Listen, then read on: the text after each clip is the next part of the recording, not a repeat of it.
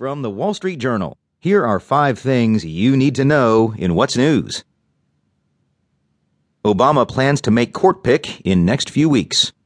President Barack Obama said he seeks an indisputably qualified successor to Justice Antonin Scalia, while administration officials indicated he wants a Supreme Court nominee who can attract some Republican support. China deploys missiles on disputed island in South China Sea. China has positioned surface to air missiles on a disputed